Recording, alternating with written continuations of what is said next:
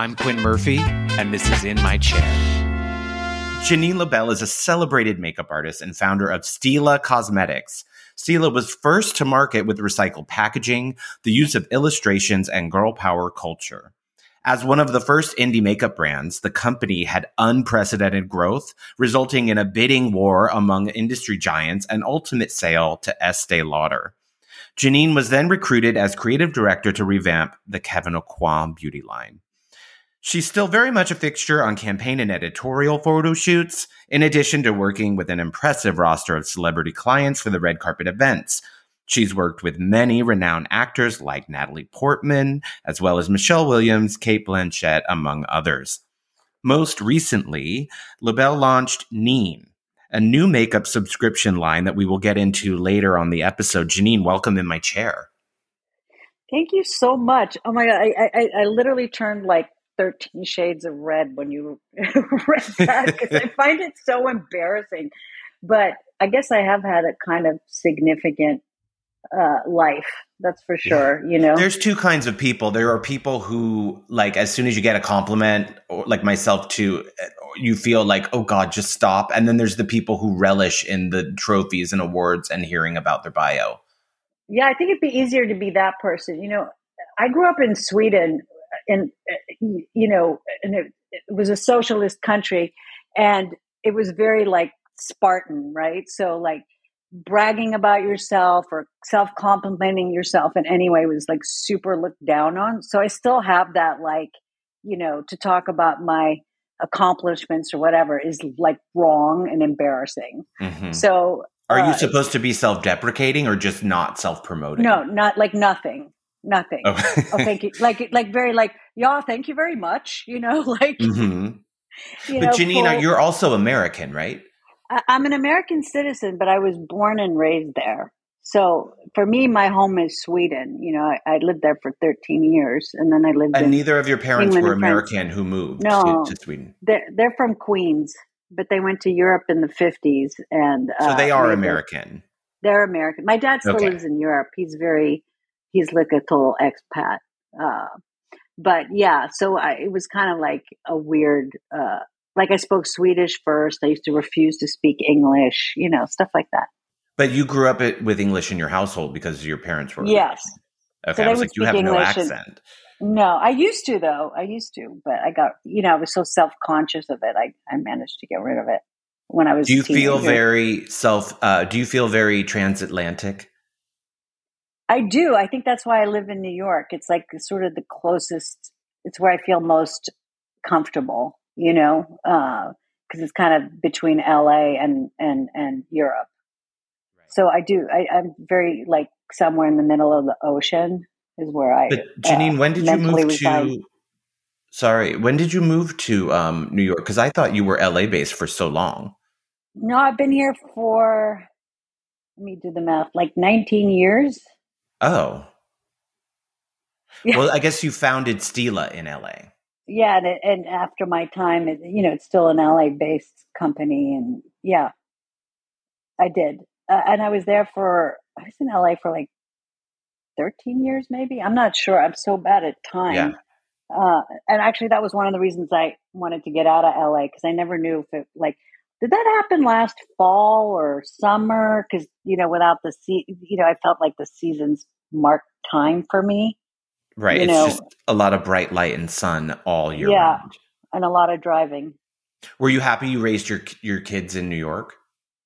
I, I am. I mean, I think LA was great for little kids, but then when I started to imagine them as teenagers and having to get around in cars or be like me when I was a teenager, which was make friends with older kids so you can do shit. Um, you know, and I didn't want them hanging out at the mall. Like New York breeds, you know, they, walk to school, you know, they, they, teenagers, they like get on the train and they go and like have coffee downtown. It sort of fosters a, a kind of independence, you know, and self reliance and confidence that I felt uh, I wanted them to have.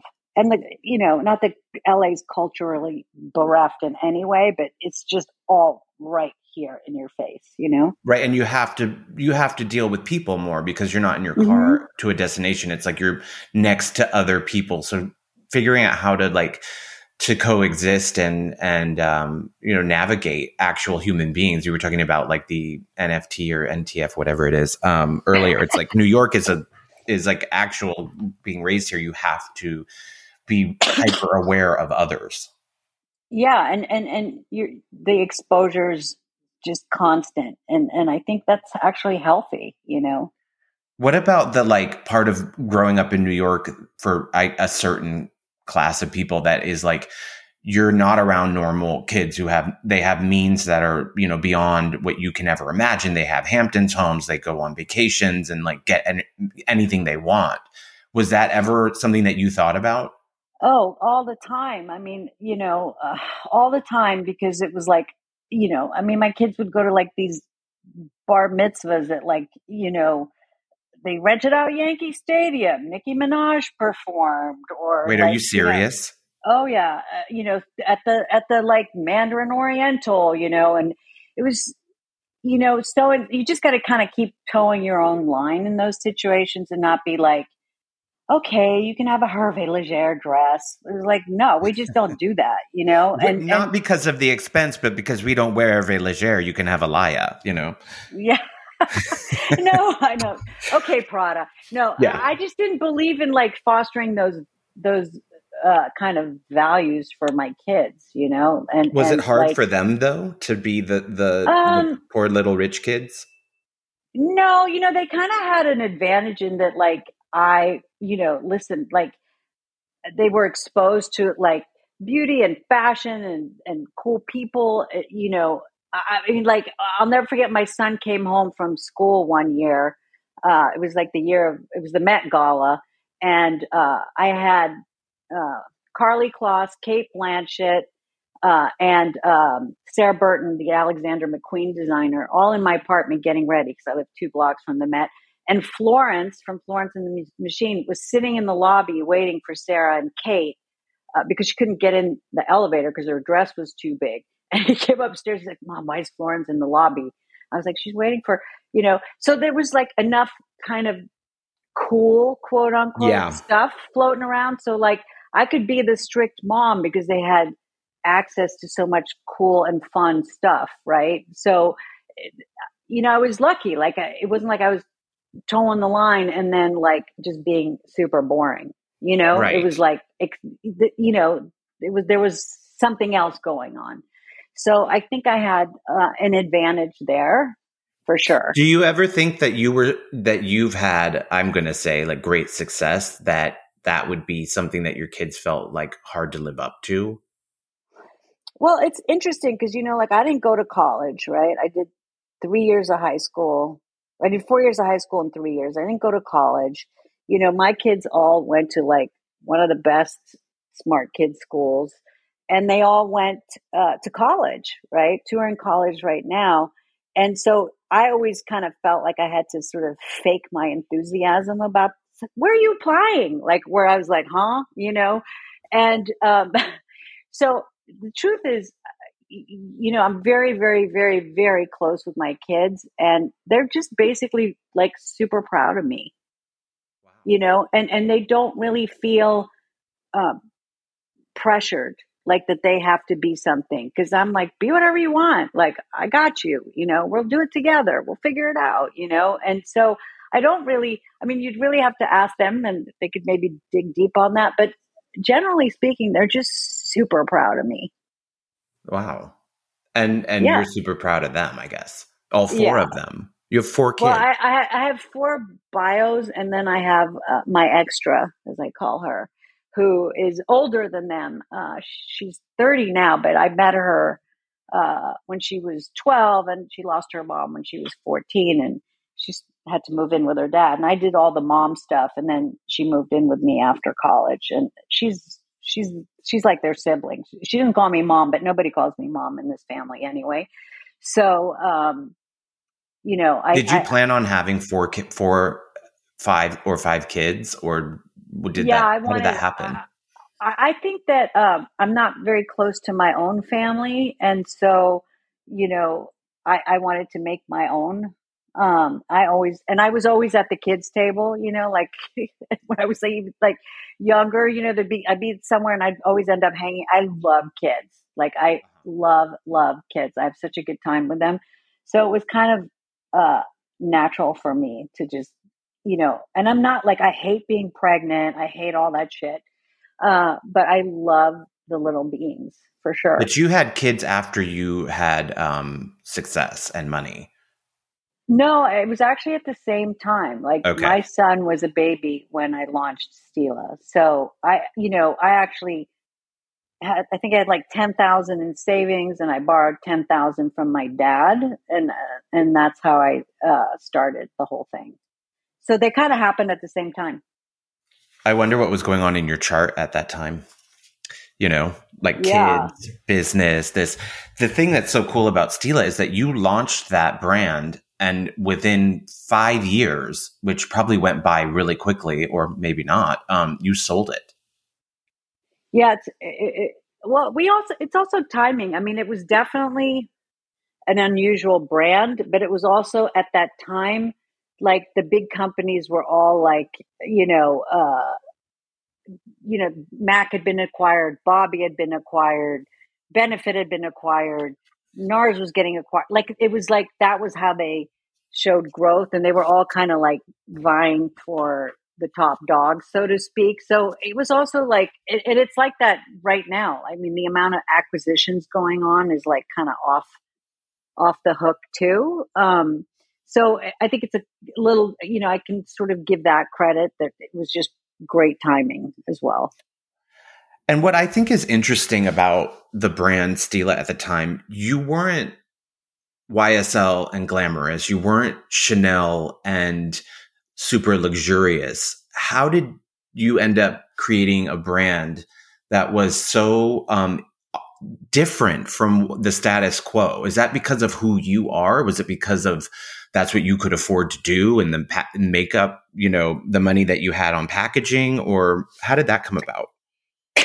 yeah, it's definitely a little bit of a combination of all those things. I think that I, I, like to tell people it's like I woke up at 28 years old and there was a whole other person living in my body that I didn't even know about that like mm-hmm. you know was like whoa I understand this and I understand what people want I understand packaging and I understand formula holy shit I never knew that right but a lot of the packaging was um, you know at the time it was like everybody went and got like that twist off kind of plastic circular component that Mac had originally started with, and then they made kind of their own bubbly sort of lid component.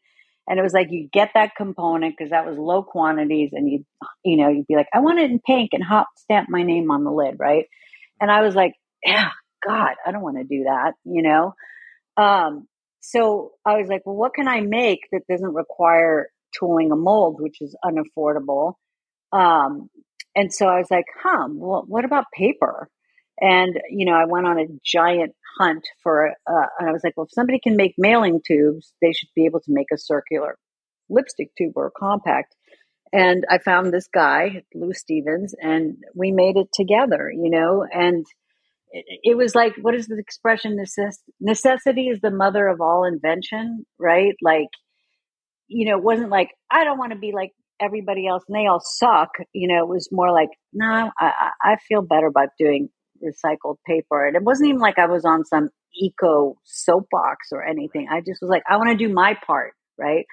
Like, if you want to be like PC about everything, it's a nightmare. Like, you can't, you know, you got to go live in a yurt somewhere, you know. But I think, you know, if we all do a, a few things, we'll put a huge dent in this situation we're in now, you know. And and think about it, like that was what 28 years ago we were doing eco-friendly packaging without realizing it was a thing and you know and even so and even back then like a lot of small brands had to like go and buy what's called private label and you like kind of pick your sh- colors off the shade and you create a collection and it's all pre-formulated you and, could make a whole brand in a, in in a day just going oh, oh like, yeah i like 100%. that put my name on it right yeah but i i like literally went to the lab and mixed all the pigments myself and worked with all the chemists because i liked it and i wanted to you know, do something I that I, I didn't want to pretend that I had made something that I hadn't made. You know, were you doing it for the money? Uh, no, not really. Like the money was just so far away at that point. You know, it was just a big risk at that point, right? Um, I, I always say to people, it's like somebody said to me, "You want to go to Bakersfield?" And I said, "Sure, I'll go to Bakersfield." And then I'm like, "What the hell am I doing in Bakersfield?" you know, it was like completely like as I'm is everyone else in Bakersfield. Yeah, right. But like, I just never. It wasn't like, okay, year one I'm going to be like this. Year two I'm going to be like. I just followed. I like it led me in a weird way. Uh, and then because we were so innovative, all these like kind of packaging people would come to us and be like, "Hey, we developed this packaging. You want to use it?" And we'd be like, "Sure," you know. So we, you know, a lot of it was just not having money and going to like paint stores and being like, well, what do they put stuff in? Oh, aluminum tubes. Cool. Let's try that. You know, it was just purely because we didn't have the money. And are, you've always been resourceful? I am a real scrapper. I'm a total scrapper. And like, I, you know, I, I will like, I will leave, I will find anything. You like, you need something, Quinn, I, I will find it for you.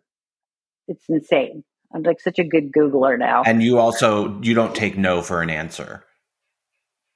Um, I take I don't take no for an answer until I have that moment where I'm like, yeah, no, this isn't right. I'm I, I, I'm I'm being stubborn. You know, like I'm very uh, you know, they all tease me because they say I'm like the the Romanian gypsy over here, where I I just know shit. You know, I know when something's right you know, I can take the personal out of things really easily and just be objective about things.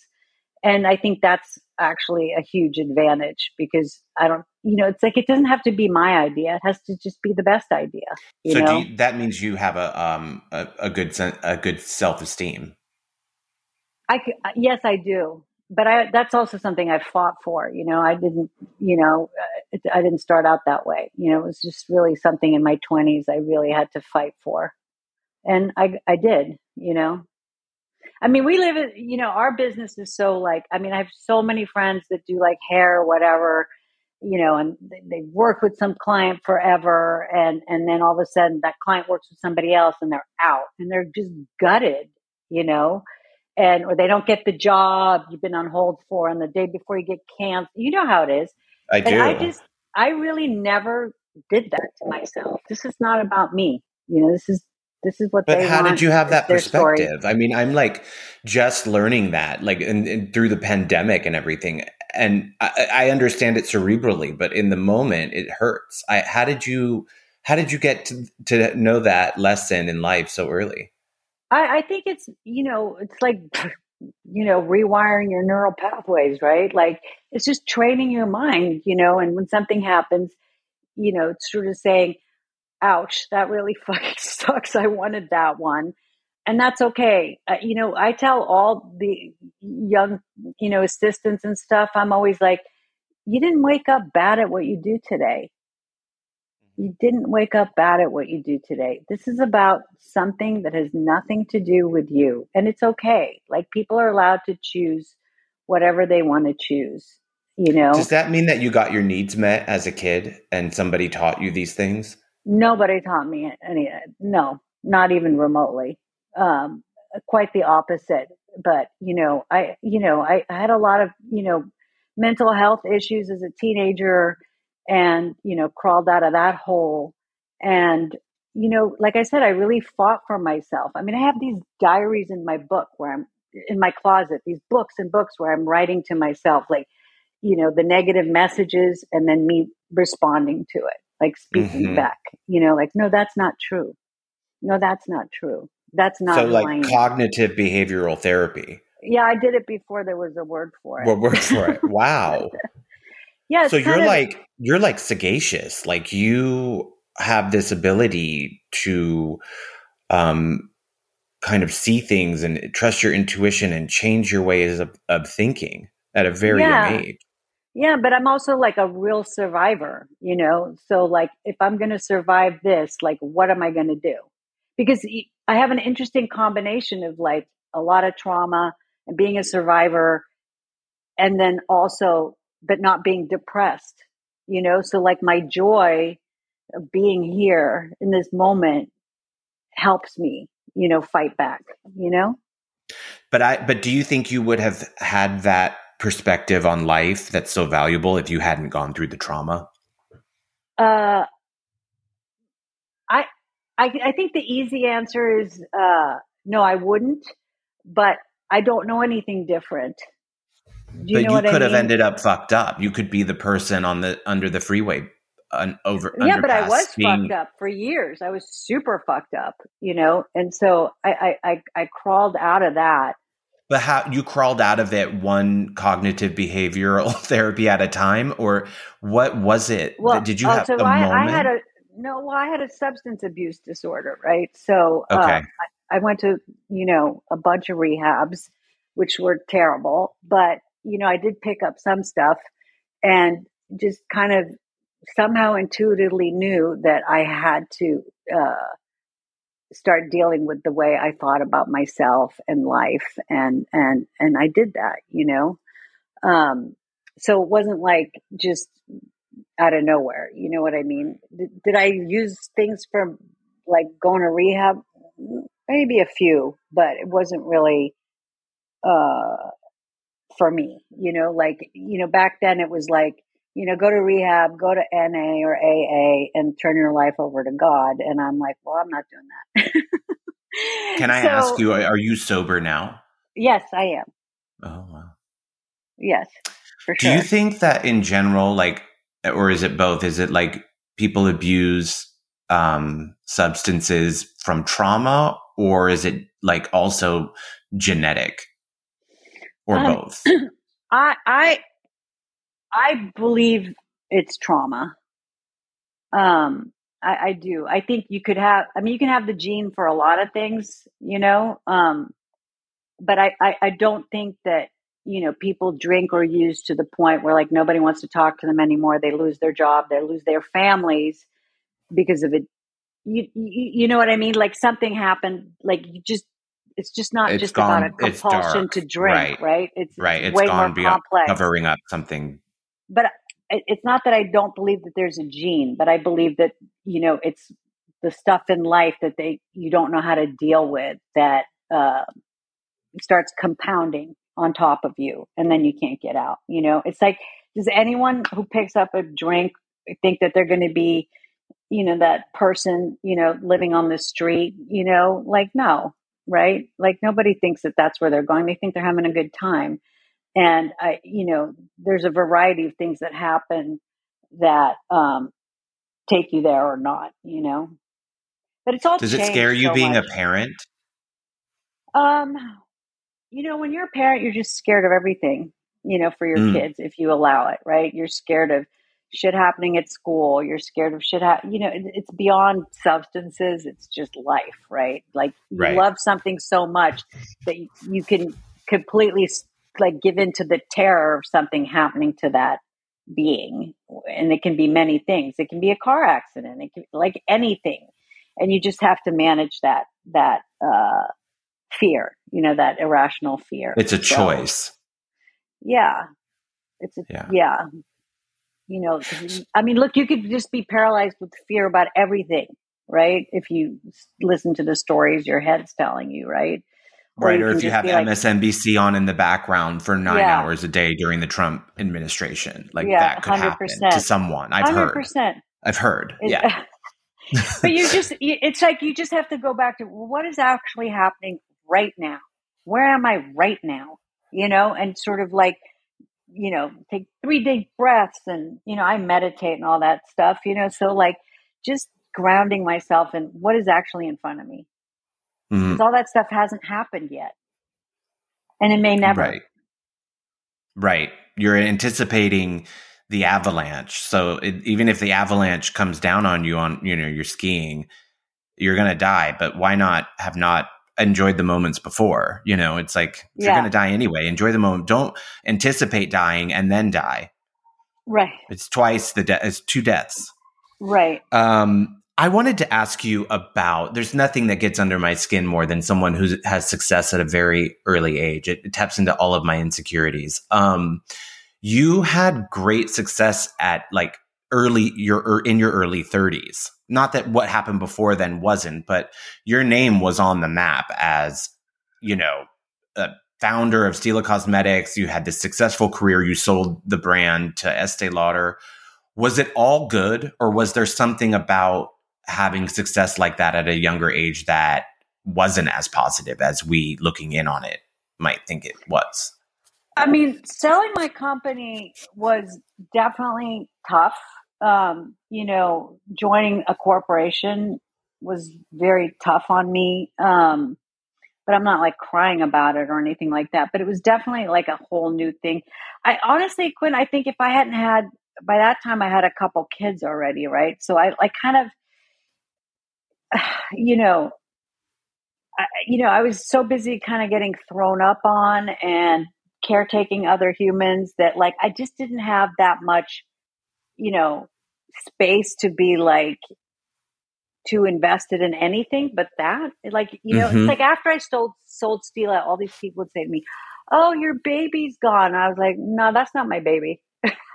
you know, I had these are my babies, right? So I think that overall, you know, uh, like I, I was really worried uh, because I'd seen it, you know, in other companies that like the people that work for me were going to get shafted. You know, you know, are they going to consolidate? Like all those things you fear. And I, uh, I don't usually talk about this, but basically, I gave money from the sale to every person that worked for us, every person in the warehouse, everybody got a piece. Wow. Um, because Do I you regret it? No. I didn't want to be that person, you know, where it's like, well, she made a like a bandit. We all got screwed, right? How much and did Stila sell for, if you can say? I, am not allowed to say, unfortunately. Okay, because Bobbi told me. I had Bobbi oh, on did? the show. Oh yeah, she did, and I was like, you know, um, you know, it's it was rumored that it sold for this. She's like, no, no, no, it sold for a lot more than that. I was like, you go, girl. Um, but but suffice it to say, you became a millionaire overnight. Yeah. And so why? And then so for those of us listening, who that's like the dream, um, or a dream, you you you got acquired. You became you remained on as the um creative director, and you know you had a whole bunch of power over there. Why should we listen to you say it was hard? Um, I guess what was hard was like things like I, don't mean hard personally, like you know, it was just like so like I had started to open my own stores and I had a vision for my brand and then all of a sudden they're rolling it into stores where I was like, we're not ready for Filene's and Foley's. Like this is not where we should be. And of course that was a disaster. They stopped opening freestanding stores. It was hard to watch, you know, they were making the same they were recreating the packaging sort of behind my back you know out of uh, plastic. Uh, mm. you know so there were all you know i became like the workaround gal you know in a weird way and and, and that was really tough um, did you um, fight? uh i did. I fought a lot. Um i didn't realize that you know there was just a lot of things like that that were sort of disheartening but you know i, I wasn't going to win I wasn't. But that's what I was going to say. When you get acquired by a brand, though they own it now. how much power do you actually have at the end of the day? Uh, well, they like to, I think, uh, make you believe that you do, but you don't really. You know, because like I said, they're sort of doing things on the side. You know, or making you hire certain people. You're like, no, this person doesn't get it. You know, like it's and that's fine, but they really belong over here, you know, not with us. And so you, you, you know, you're kidding yourself if you think you do have the power because you really don't. I mean, maybe Bobbi did. To my knowledge, and I talked about this with Bobbi, is she's the only person I know who actually like she stayed at the company for like 25 years. I know. I don't know anyone else who survived um, you know, a corporate buyout no, like the the Franks left, you know, and and I think that that's the lesson. You know, if you sell, it's over for you. Your vision, you you got to really be clear on that. That you're kind of and, and not. A, I think Wendy had a good experience when she sold Urban Decay. It's not true for everybody, but you have to be prepared for that. I guess is what I'm saying. Do you wish you just sold and said, "Great, take it from here, and I'm out"?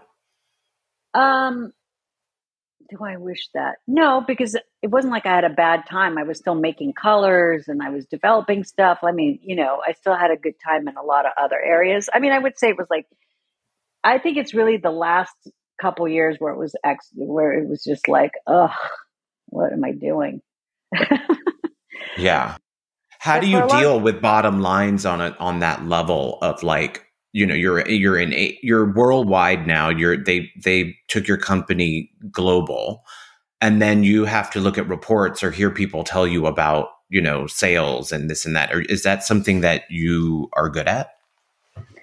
Um it's kind of something i prefer to ignore. Like tell me if there's a problem and what you need my help with to fix it but you can tell me all that stuff and i can understand it but my time is better served elsewhere i find mm-hmm. you know?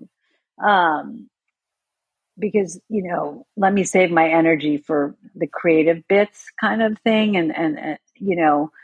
So it, it, it's it's tough. You need to know about those things. I mean that's the beauty of like starting your own com- like if you start your own company and you know people say oh god and i have to do the fulfilling and i got to do this and i'm like no it's good because you'll understand it. You know, when people take over, you can keep an eye. Like you'll understand, oh, wow, you know, this market doesn't like this from us.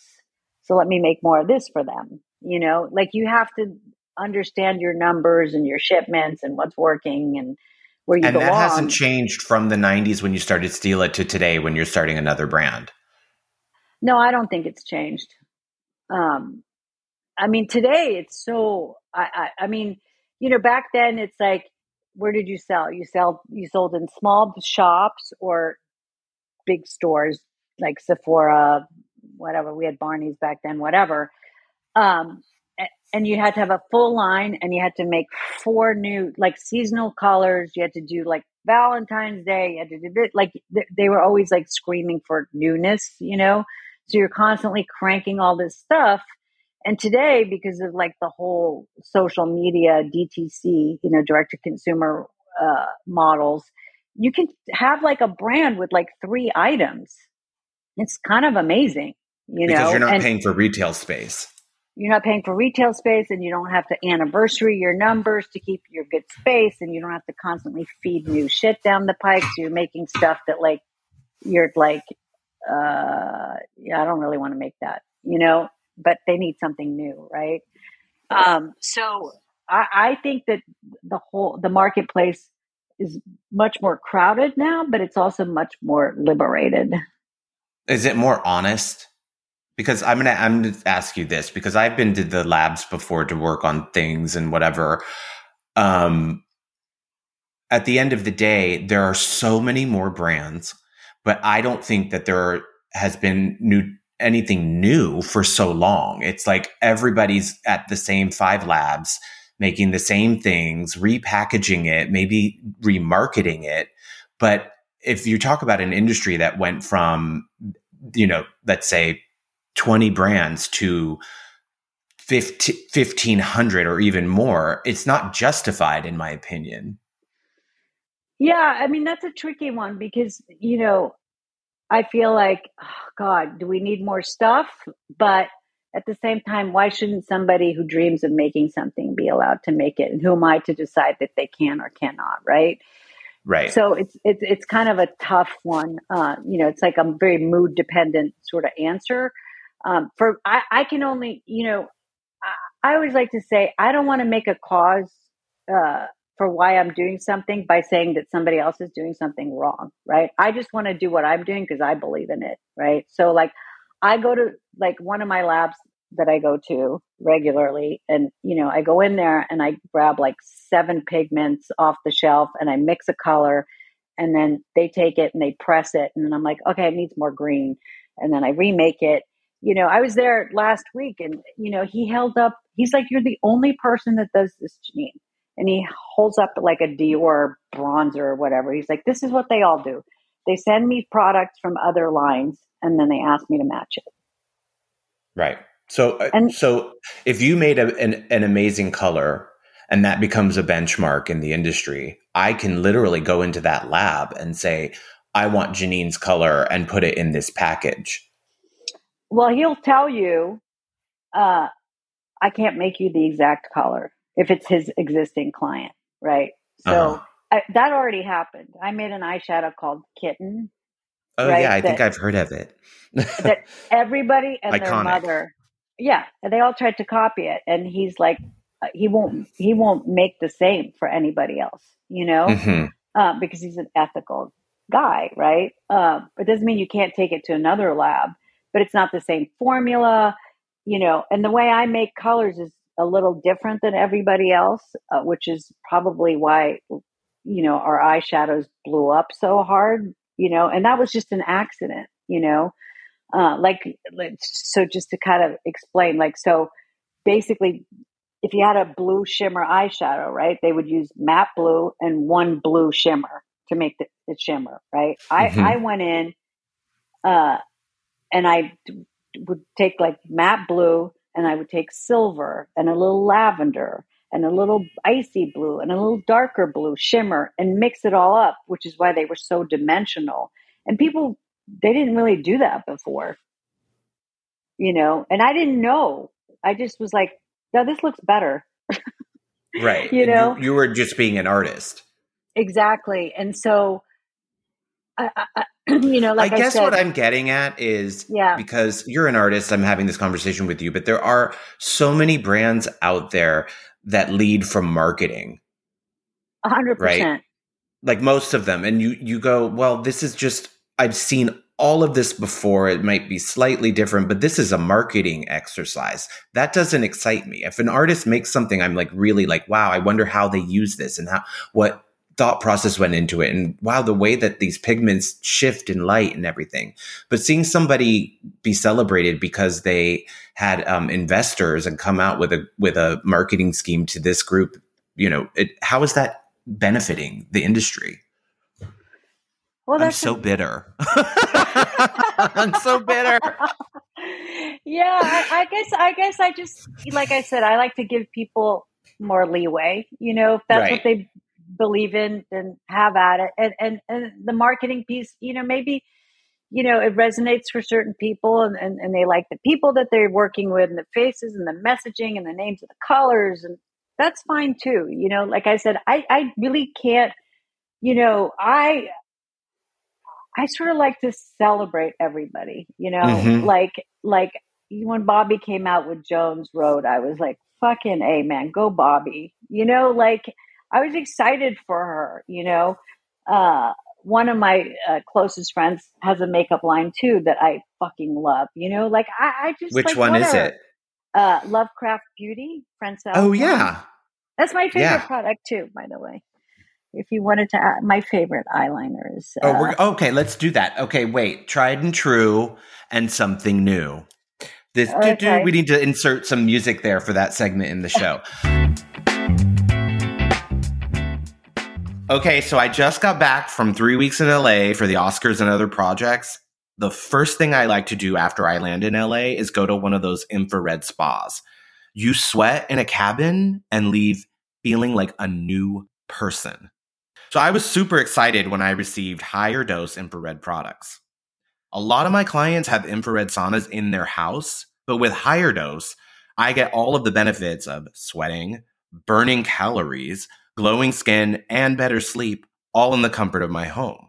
It's like having your own infrared sauna.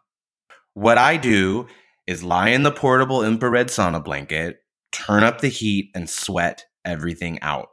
It's great after a night out or a flight or before a big event to increase blood circulation, aka radiant and youthful skin, and de bloat. I also sleep so well after using it. They recently came out with a red light face mask that stimulates collagen, activates glowing skin, reduces fine lines, and rejuvenates cells. It's great because it's quick and gentle, so it can be used before a big event. Get your own Asana blanket, mat, and red light face mask today at higherdose.com. You can use promo code QUINN15 at checkout to receive 15% off. That's higherdose.com, promo code QUIN15. Or the easiest way to view all of the products in one place is on shopmyshelf.us slash Quinn Murphy. And don't forget to use the code Quinn15 to save your 15% discount. Um, what is something tried and true that a product that you love that you swear by? You know, I I've been doing like people's foundation the same way for 20 plus years now and it has not changed. I'll try new stuff and I there's a couple new ones that I like, but I love the Laura Mercier tinted foundation. Tinted moisturizer or tinted I'm foundation? sorry, tinted yeah, tinted moisturizer. Okay. I love that. Um, still use it. You know, I do La Mer, I do hers, and then I put like this kind of crazy concealer from Cinema Secrets on where I need it, and you know, and, here my my little sweet is rearing her ugly little head, saying no, but like. Wait, so you, know, you use La Mer moisturizer, then you use yeah. the the tinted moisturizer on top of it. Yeah, because the La is nice and sticky, so it kind of goes you know, it just grabs it perfectly. And then wherever I'm still seeing stuff that I don't want to see, I go in with this uh, Cinema Secrets foundation slash concealer. And, you know, like people hire me because of the way I do skin, right? So it's working and I've worked for 20 years. So, you know, because I do that, like you can't tell that they're wearing makeup, pretty skin thing. Mm-hmm. And, and, and that's how I get there. Um, awesome that's my tried and true. Haven't surrendered it in 20 years. And then I am obsessed with Francelle's. Uh, she she made this liquid liner called Goth Line. It's like the perfect liquid liner pen. And it's one of those like felty feeling pens. Yeah, it's so good. Uh, she actually told me she was going to send it to me, and I I, I say, need to go circle gonna, back with her. Yeah, I'm going to tell her right now. Well, she does such beautiful eyeline eyeliner work on her Instagram. Uh, People don't know. It's like, you know, she does insane. all of this far out there, super cool eyeliner that it doesn't surprise me that she would have amazing no, eyeliner. her products are amazing. Um, and I, I kind of, you know, yeah, I, I, I love her product. She's doing an amazing job. So basically, to go back, you know, I, just like to sort of, you know, I kind of err on being I just tend to be excited for people. Like, you know, I'll see things, I can't even think of what now. And I think, oh, that's going to be tough, you know, because like you said, it feels like something I've seen or whatever. But, you know, I, I try to look, I'm a bit of a Pollyanna, you know, like I try to look at it as like, well, hey, if this little nugget in Toronto can do this, hey, Quinn, so can you, you know? I try to look Are you at it competitive? inspiration.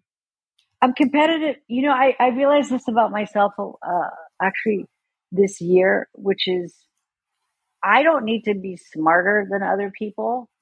I just need to be smarter than a problem.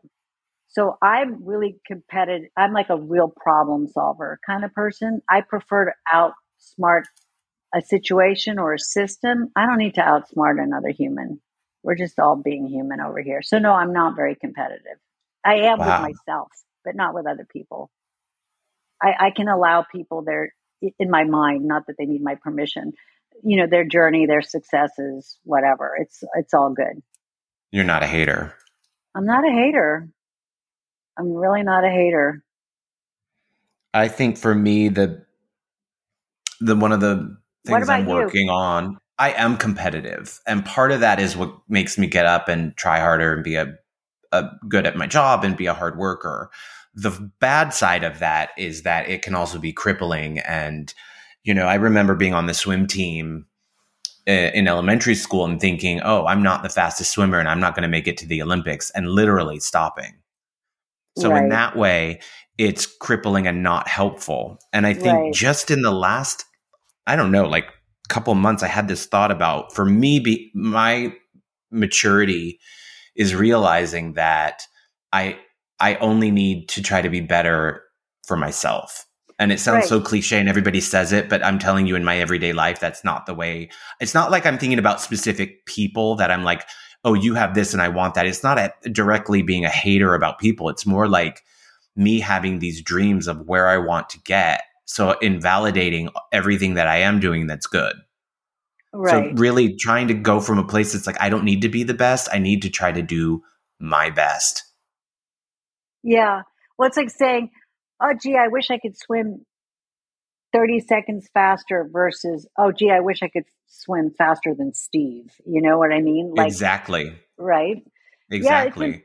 Yeah, yeah I totally because I think also that like it doesn't value if I'm competing with other people, it's very generic and it's very like industry driven and thinking about, um, you know, uh, it, it, kind of has a, a value system or a numeric, like this is the best, this is the next best. And it doesn't honor the nuances of who I am as a person. That this right. is my aesthetic. I, if I don't get all the jobs that so and so is getting, it's fine. But it doesn't mean that what I'm doing isn't great and isn't coming isn't really personal that it's me and this is it has a value beyond public opinion you know i'll tell you what i tell my kids which my my little gen z pack you know when they're like doing shit like that to themselves i, I say put your hand on your heart because actually when you physically touch yourself your body doesn't know that it's not your hand so it's like a soothing thing you know just put your hand over your chest oh. and take three deep breaths and say, no, that's not true. When you're telling yourself something negative, no, that's not true. And then say the positive thing. And you will rewire that. your neural, you know, you got to rewire your brain. It's sending you these bullshit messages all fucking day long, you know? Okay, speaking of Gen that. Z. Yeah. Kim Kardashian recently got a lot of shit for saying um, that people were get lazy, off get off your ass and work. Like that you have Gen Z kids, you employ people. What do you think of that? Are they entitled and lazy? Or is that like, you know? I don't think that at all. Like my, eh, I, I don't think that at all. Uh, I think that again, social media has sort of kind of fucked us up a little. Uh, they say something like 90 something percent of Gen Z want to be influencers, right? But we've always had that. Like we've always had a culture of looking outside ourselves looking at somebody else, like you're saying, and being like, I want to be them, you know? So um, I think that that's a little bit difficult, but I, that has not been my experience. You know, I, I, I love Gen Zs. You know, my kids work their asses off at whatever they do. Um, they work really hard. I mean, I have one kid who runs a, uh, she's going to grad school and she runs uh, an organization in LA called Feed the Streets and they go out and provide food and services to the unhoused every several times a week. Uh, like, she blows my mind. You know, I have one going to art school in Brooklyn. Uh, I have one writing, and he works with me and does social media stuff, and he edits fashion films and he acts. And I have one going to college, and she also um, uh, interns for this incredible uh, female founded company I have one who's uh, at like the most prestigious program for uh, kids who want to be uh, public defenders. She's a lawyer. You know, like wow. yeah, they're all doing cool shit, right? And and so I know people like to make like these kind of weird blanket statements about groups of people and sort of toss them under that bus, but I think it varies. I mean, you can have fucking lazy 50 year olds, you know, and, and, you know, and the idea that like, you know, that's sort of part of the bullshit that we're fed too. Like that the American dream is like, you know, it's like they take that one kid, that one inner city kid, that one guy or girl that made it to Harvard, right? On a full scholarship. And they turn that into an example to say that all the rest of that group are lazy, right? Well, right. He made it to Harvard, you know, and it's like, it's just really unnecessary. You know, everybody has their own story, and I think people do work really hard. And you know, I, I, I just I, I don't believe that at all. I think yes, of course, there are people who you know expected to, but I I be handed to them. But that's part of how you want to raise your kids, right? Like I, I, watched this Chris. And why would you want your kids to go to Harvard necessarily anyway? It's not right for everyone. Right. But it's just like You that know? one example of somebody who crawled out of Right. nothing. And then that's like the American dream. It means we're all supposed to be able to do that, right? And it's not necessarily true. It's like, you know, a harmonic convergence of particular circumstances that allowed that one person to do that, right? Um, and I think a lot of parents, you know, like the pendulum swung with parenting where people were like, go out in the street and play, try not to get hit by a car, to like, honey, you're special. Like always telling your goddamn kids how special they are, you know, and that doesn't serve them either. Because then they go into the world and guess what? They're just another person, which is completely okay. Right. You're Like, absolutely right. Like you don't have to oh, be fall into the overachievement um, trap. Yeah, and they're so disappointed because nobody thinks they're that fucking special except their parents, right? So then you sort of set them up for another kind of failure, you know. And you know, for me, it's just like just just be a person that you feel good about. That's it. That's all you got to do. What advice do you have for younger creatives or older who um, want to get into business or have yeah Yeah, I mean, there's, you know, listen, I actually mentor quite a few people in this way because I, I believe in uh, giving back, you know. Um, so I think, you know, find a mentor uh, if you can find one. I think that's super helpful. I know I've helped people, and and it, it means a lot. Um, and and you know, do your homework. You know, you know, I always it, this is such a again my little sweet here raises her head but last year i spoke at uh, at harvard i mean i had to do it on zoom because of the covid to uh, kids studying business and i'm like talk about imposter syndrome right? Like what the fuck am i doing here? Right. And um and it was all about this. It was all about how to start a business. And and i said you know listen you gotta there's a few things you gotta teach yourself. Trademarks llcs you know get all your like kind of go on rocket lawyer you know set this you know set your shit up and and the hardest part about starting a business is feeling like you're actually starting a business you know like make a mood board like constant go on pinterest go everywhere like print out pictures put them up. Oh, i like these fonts i like this. So you're constantly feeling like you're in the process of something happening. You know find your smart friend who understands money and, and figure out how much money you know you're going to need for the first nine months you know um, don't do everything at once focus you know. And there's so many steps to starting but i i think that like if you want to do something do it. And and and be a good you know don't be overly invested. I mean believe in your idea but you be good at be a team player. Have a team you know listen to input you know. There's there's a lot to learn always. I mean i'm still learning. Did you like being a boss um you know i never thought of myself as a boss you know i guess because i grew up in a socialist country i'm like a Mm. little commune kind of person um so uh I definitely had some interest. The most interesting story I can relay about being a boss is I had an assistant at Stila who I'm still friends with. And she came to me one day and she said, Jeanine, you never tell, you don't tell people enough when they've done something good. I was like, what? What are you talking about? And she's like, you don't. And I really had to, I sat down with that and I realized I don't. And the reason I don't is because I am very capable of looking at my own work or whatever and saying, well, you really fucked that one up.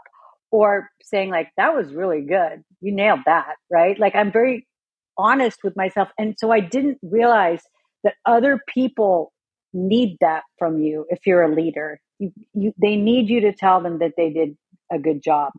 And just because I was so good at doing that for myself, I didn't realize that other people needed that from me.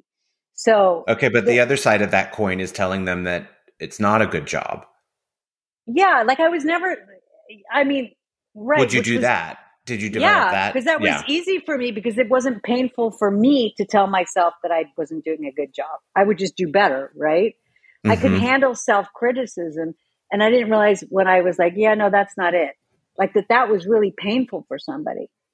how do you deal with somebody who um, you just don't like and or is writing you and or is just like you have to work with them but you don't see anything positive about it what is your particular tactic with people like that um you know i i take sort of odd pleasure in overcoming contentious situations right so like when you got that like nasty flight attendant I'm like, I'm going to make her like me by the end of this flight. you know, like I mm-hmm. demented kind of, I take pleasure in that. So I just try to look at things as opportunities for me to figure out how to interact with somebody. But what if you had a, a boss who you have to report to every day and they make your life purposefully well, miserable? Yeah, I guess that's why I, I chose this career, you know, because I was not capable of that. You know, uh, I, I just, I mean, I one of my first jobs, I did a, a film and I was the assistant. Like I was like twenty something years old, and the girl I assisted was really horrible to me. I got to tell you, and I would go in that fucking bathroom in that trailer and bawl my eyes out, right? Aww. And then I just decided, like, no, I'm going to figure out how to deal with this. Like, I'm going to learn how to do this, and and I did. Um, and I got through it and I had a great time and you know and I also could see it from her perspective like why why does she need to do this to me and I I you know once you know and that made me soften a bit towards her so but you you have empathy it helps you to be empathetic 100% and and really dig into like why does she need to do this you know and and but ultimately I chose a career where like people couldn't really tell me what to do. And like even with makeup jobs, right? If you go work with somebody and their team is like ick, right? Mm-hmm. You know, again, I'm very lucky in that I did make money. I'm not dependent on artistry. So if somebody's icky, I I just spend the day saying to myself, I'm ne- I don't ever fucking have to see you again. Do you ever say fuck off? Uh no. No. I don't. I just yeah. like again, I take pleasure in like keeping my cool, right? Like you can't get me. you know, right. like you have no power. But you're also me. very you have a, a, this dichotomy of also being quite honest and blunt, which I find refreshing. When I was a kid in elementary school, I had a really hard time because I was out there and I I would say whatever I thought, and I was emotional and I was um, pugnacious and it really, I remember being like, you know, right around junior high, realizing that I can't say and do whatever's on my mind because it's going to have a lasting consequence. So right. that part is still in me where it's like, you can't go off on somebody. You can't do that because you're going to be the one picking up the pieces. It's not going to, you can't get through life doing what your instincts tell you to do. So how yeah. did you get to a point where you're so honest or can you be that honest in in business you know i guess it's like well let me ask you first have you ever told anyone to fuck off at work oh my god at work um no not at work because i understand that I could tell someone to fuck off, but they have a publicist who represents 20 other clients. Right, and then right. it'll get around that I did that. So what I will do is remove myself from a situation, go in the bathroom and be like, you, you gotta pull this together. I'll right. tell myself things like you said, I'm never ever going to see you again. Um, and I also avoid people that I know, um, are not good and that yeah. if they pull a stunt on me, I know I'm not going to be able to handle it. So I don't work with people that I think are going to abuse me. Right. But I had right. to learn that. I'm saying that was a lesson, thank God I learned when I was younger because it was hard yeah. for me. But but but it doesn't mean that it's not there. So no, I, I I can see the I can play to the end of the tape that Quinn, if you do that, it's going to hurt you more than them. Right, which is mature. It's called maturity, right, and life experience. You know, and and uh, you know, I, I think I obviously I have a lot of that. So I, yeah, I I just don't you know it's just not they're not worth it to me you know i'm not going to get dysregulated over your shit right now like you just you know what i mean like i just yeah and and people also know, like as I say, if you don't want to know the truth, don't ask me. You know, and, and don't ask me because I will tell you. You know, and um, because you asked me. But I also know when to keep my mouth shut. You know, and and you know, I see like over the years in our business, I, I I see a lot of people playing a lot of games, you know, and I watch them and I think, "Huh, that was clever, but not very nice." You know, like I mean, haven't you ever been on a set where like, you know, the hair person is trying to torpedo somebody else to make themselves kind of rise as the expert? Like, do you do you think the the nails are okay? Um, I don't know if that outfit isn't really modern you know, uh, and sh- and and you're watching, and it's a total manipulation because that's how they. Def- it's like a deflection, right? So no one's going to come for them because they threw down first. And I've seen these things over the years, and I'm like, really? Did you, you know, like I know what you're doing. Like, did you need to do that? You know. So I just, you know, because I'm so detached from, you know, I I see a lot of artists kind of get their self esteem from the names that they work with. And I think that that's a dangerous formula for self esteem. Very. Right. You know, because you get dumped. We all get dumped. And it's or fine. COVID and you don't work Yeah. for two years. And it's like, Yeah. who, who, if my self esteem is wrapped up in my clients and I don't have them now, who am I? Yeah, exactly. And it, which is very different from being having self-esteem because you're talented, because you're artistry. That's that's an okay place, right? But it's like do not identify yourselves by the people you work with, you know, because it's it's it's a dangerous game, you know, and it's not Jeanine, do you have something that you keep get that you work on? Like, what is your Achilles heel then? Like, some people it's constantly learning to let go, or other people it might be, you know, something else. Is there something that keeps coming up for you in life that until you actually tackle it, it it it it, it follows you around? Um, hmm, that's a really tough question for me because I am very, very zen. You know, I work very, I've worked very hard to, you know, CBT, DBT, Buddhism, mindfulness, all that CBD. shit. See, yeah, if only. THC. yeah, ABC. No, um, I think for me, it's like there's always there's always somebody for me to take care of. Um, my my biggest problem is like I neglect myself because I'm so busy, you know, taking care of my kids' needs, running my company, you know, all these things, and, and so my which is a really kind of high class living problem, isn't it? Uh, considering the problems we could have. Um, so for me, it's really important just to be still Mhm. you know just to be still like i don't have you know i don't have to do all the time you know i don't have to take care of everybody all the time you know um so What's the cost of not doing that? um the cost of not doing that is i get like run down i don't eat properly i you know i get distracted you know uh i, I lose i i lose that sense of like beauty of the actual moment that's happening because my brain is always going to what I should be doing. And that this moment is actually, you know, I, I can't say that for all the humans in the world today, but my moment right now is kind of perfect. It's peaceful and it's perfect. Wow you didn't know you were getting like all this shit when you No, I love called it. me.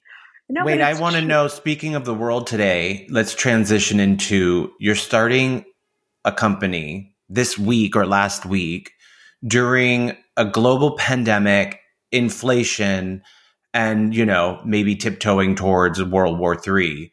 Yeah. what? Yeah. Why are you? What, what made you want to come out with a new company now? And are you dealing with all three of those um, dilemmas, to say the least? So we were supposed to launch two weeks ago, and it was the second day of the Ukraine invasion, I believe. And I had been had been chewing on me all weekend. And I, I, I my team, we all work in my kitchen, uh, came in, and I was like, I need to postpone. Like I, I just can't celebrate or be excited right now. It just feels weird. Like it's just too far apart. So we postponed indefinitely and then we just realized this is going to just this shit's just going to go on and on and you know not that i feel better about the war. I'm just a little less shock right now than i was. And we just need to kind of get on with it you know? Like people still need to go to work people still need to you know show up right? So again you know i can only focus on what i want to do and what i'm doing. Uh, obviously i you know I, i've made my contributions to efforts in the ukraine and whatnot but um i just got to get on with it and, and what about I, um, inflation, or is that something that's a, or the supply chain? Is that are those two things that well, are affecting I, I, you? No, because I'm making almost like 98 percent of everything is made in the USA. Um, okay, so, so, is that in the USA? If it's made in the USA, then then the supply chain is not an issue. Um, it's definitely still an issue, but so like when I go to the lab, like I described to you, and I pull those five pigments and I make a color and he says, and he matches it, you know, or he presses it and I'm like, okay, it's perfect. Then I make him call his warehouse and make sure they have those pigments in stock. And he's like, we don't have the blue cyan, whatever. And I'm like, okay, what have you got that's like it? And then I'll remake it with the color he has in stock. Mm-hmm. So you know, I'm trying to stay ahead of it. You know, for my card, you know, we're pre-ordering the paper. Uh, you know, I made this compact uh, for our brand that's made out of silicone, which has never been done before. So, like, I made him back in the fall order like the five barrels we would need to make it right now. So I, I'm very proactive. Uh, I guess that's good business advice for anyone who's starting a business. Like really dig into where your stuff is coming from pre-order it if you can what are your alternatives and and and you know i mean my packaging guy will call me and be like oh god i just got screamed at for 20 minutes you know because supply chain issues that he has right for other brands. And i'm like dude i'm sorry. And it's like what does screaming at somebody do for you like it doesn't get you your shit any faster you have to own it and you have to like somebody sends you a package or something, you're like, great, I love this. How long does it take to make? What are the potential uh, sticking points or what are the pain points or whatever? And really dig into it yourself and take ownership of it because it is what it is, right?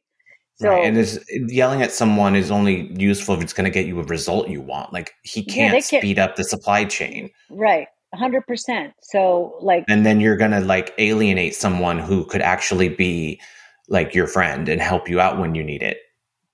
Yeah, I, I always just say like, yeah, smart move being mean to the flight attendants on the plane. We're going to help get you off if there's an emergency. Right. you know what I mean? Like, what is the point? Nobody needs that, you know? So I, I think we're in pretty good shape on that front. And I'm also like, I mean, that's the beauty of like brands and social media today. You know, you can put up a post say, "Hey guys, sorry, uh, our our mascara we can't get whatever material you're using for six months. So if you ordered mascara, please be patient, or we're happy to refund you." Right? Like communication. You know, like communicate with your suppliers and your customers. You know, and just keep it honest. When you already did this before with enormous success that would almost, not to say you can't, but would be hard to replicate, why would you want to do this again? Well, that is a question I ask myself. Um, you know, no, but seriously, like for years, you know, after I sold, like, you know, little kind of niggly comments would come back to me, you know, people saying things like, I mean, why does she still have to take all the jobs? Like she made all that money, right? And shit like that. And it's like, okay, because I like to work, right? I like to create. And and that's true today too. It's like I'm not like, you know, ready to sit down, you know, eat bonbons and watch Oprah. Like my brain is super, super hyperactive. I love ideas. I love to create. I love to create a space for other people to come into to to work in and to achieve in and, and, and to nurture their talent as well. It's just part of who I am. And I I'm just passionate about what I'm doing. I'm passionate about the community I'm trying to create. I'm passionate about trying to, you know, everything we make, uh, we're only, you know, I mean, yes, our tube has a plastic cap. There's no way around that right now, but we're looking for a metal cap. Uh, we haven't made our mascara yet because we, we can't get a hold of any ocean plastic. Uh, I didn't want to make a plastic compact because it's not recyclable. So I developed one out of silicone, which you can like literally throw in the dishwasher and refill without getting beat up like plastic has no metal in well, it. Well, those are amazing reasons to do a company because you can lead yeah. by example and say, "Hey, this is possible." It is possible. And and and yes, our cost of goods because everything's made here is higher, but that's okay. Like, you know, we'll work with that. Like and and also like, you know, I always tell people like here I am in consumer goods, right? Telling people not to consume so much, you know? Buy refills, buy less, try the product before you go buy a full size. Make sure it's for you.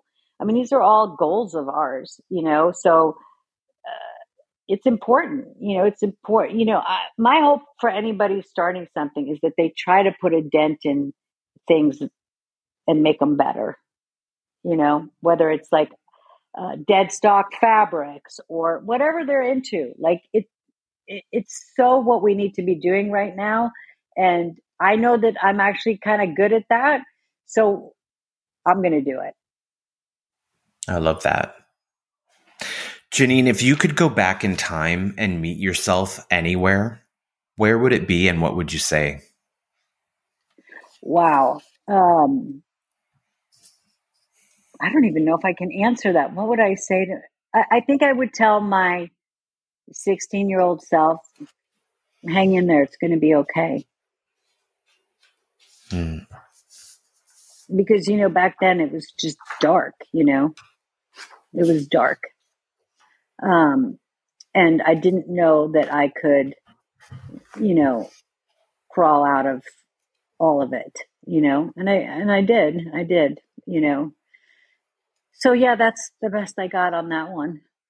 That's a great answer. I mean, it's so hard for kids, you know. I have uh, nephews and nieces and I just really think it's um and your own memories. It's like it's really hard, and I think that um, we have to have more messages of like even if you don't take AP classes, even if you don't go to Harvard, like you said, it, your worth doesn't change. It's okay. It's you can totally stop okay. doing all of it now. It all that matters is that you know you're healthy, happy, and you know being kind a kind person. Yeah, and, and, and also like I, I, you know, I really, it's like we're always, we're taught to always change how we feel. Right. So it's like, we're taught to like, um, oh, I felt shitty. So I bought myself a little something. Right. It's always about getting happy, getting happy, getting happy. And we're always like clinging and, and, and, and trying to be somewhere where we're not, right? And not just mm-hmm. being okay with where we are. And sometimes it, it's okay to be anxious. It's okay to be depressed. You know, you just have to like make friends with it and, and move with it. And then it, it will lift, you know? I mean, sometimes you need a little more help than that, but you know what I mean? Like we're always yeah. seeking all this shit that we just don't need you know well also the the the intolerance of things makes them stronger if you say i'm not allowed to feel sad i'm not allowed to feel depressed today or whatever good luck just, getting rid of it. Yeah. It's like that Buddhist thing, make friends with it so that it's there. Yeah. But you know, 100%. you can bring it along on your journey, but the refusal makes it even even more painful. Um, more painful. Oh yeah, it's like someone saying to you, "Don't think about the color brown." The first thing you you can't help it. Yeah. You can't force something out of your mind. Um, let's play a game. Okay. Okay. Chocolate or pastries? Chocolate. LA or New York? New York. Target or Costco? Target. Soho or Bergdorf's? Soho. France or Italy? France. Favorite chill restaurant? Bar Pitti. Favorite special occasion restaurant? Oof, God, I, when did we have a special occasion? right. I'm like, I don't even know. Um, shit, I haven't had a special occasion since Per Se was open. Um, God. I mean, I like La Grenouille, Grenouille because it's just so bougie Upper East Side, mm-hmm. you know, guys in tuxes. Classic. Um, if you had to do the following chore, what would you choose? Clean the bathrooms or dust, vacuum, and mop? Clean the bathrooms. Mm-hmm. Um, cook or do the dishes? Do the dishes. Um, you have to go somewhere for, you know, on a flight. Uh, do you take a direct nonstop flight in a middle seat or a connection layover in Cincinnati in a bad first class? Direct. Wow. Um, and what's the best advice you ever received? Okay, this is the best advice I ever received. It's long though. Uh, so when I was 18, I lived here for a while and I got fired from, I worked at a boutique in Soho. I got fired because I was too busy partying to go to work, I guess. And my dad was visiting me and we were walking down the street. I was like, dude, I got fired, you know? And he goes, honey, see that guy over there with a hot dog stand? There's nobody standing over him saying, you know, use this much relish for maximum savings, spread the mustard like this for maximum productivity. He said, sweetheart, you need your own hot dog stand.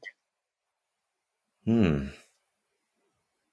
Meaning, you know, for all his flaws, he did see that I was never really going to be able to function in a, you know, working for somebody in like a daily job. And, and right. that gave me the permission to say, all right, I'll do something different. I think you should put a hot dog wiener on the bottom of all your packaging, like a little tiny one. Like a know? vegan one. right. Yeah. Just to remind yourself where you came from and what, you know, where you're going. 100%. Um, Jeanine, I I knew when I called you and was like, you know what, my headphones, I didn't charge them overnight, da da da. And you were like, don't worry, I'm here till two. I was like, oh, this is going to be a great interview. I could just tell I had this intuition. I also was like, she's super cool. Um, I could talk to you forever. I, I say this to so many people, but it's like, God, I don't have that many friends. To be honest with you, I'm a bit incredulous about it, but yeah. I can't imagine why people aren't going out of their way to, to want to be my friend. But everybody, you know, I, I met you, I'm meeting you and I'm like, God, I want to come over and be in your kitchen watching you like work and go well, to the lab with you anytime. and all that. You're Thank you. It was so nice to you, have you on. And Quinn, honestly, if you're ever trying to start something, I, I am I'm here for it. I'll help you with okay. anything you need. I, I, I'm very loose with all that. I'm always like, sure, call this guy. He's great. He'll do a small batch, you know. So anything I can any ever do for you, please uh, like I said, I, I've created a big life with a lot of space and ability to show up, you know? So I, I appreciate you. you. This was super fun. Super fun. Okay. Take care. You too. Bye bye. Bye, Queen.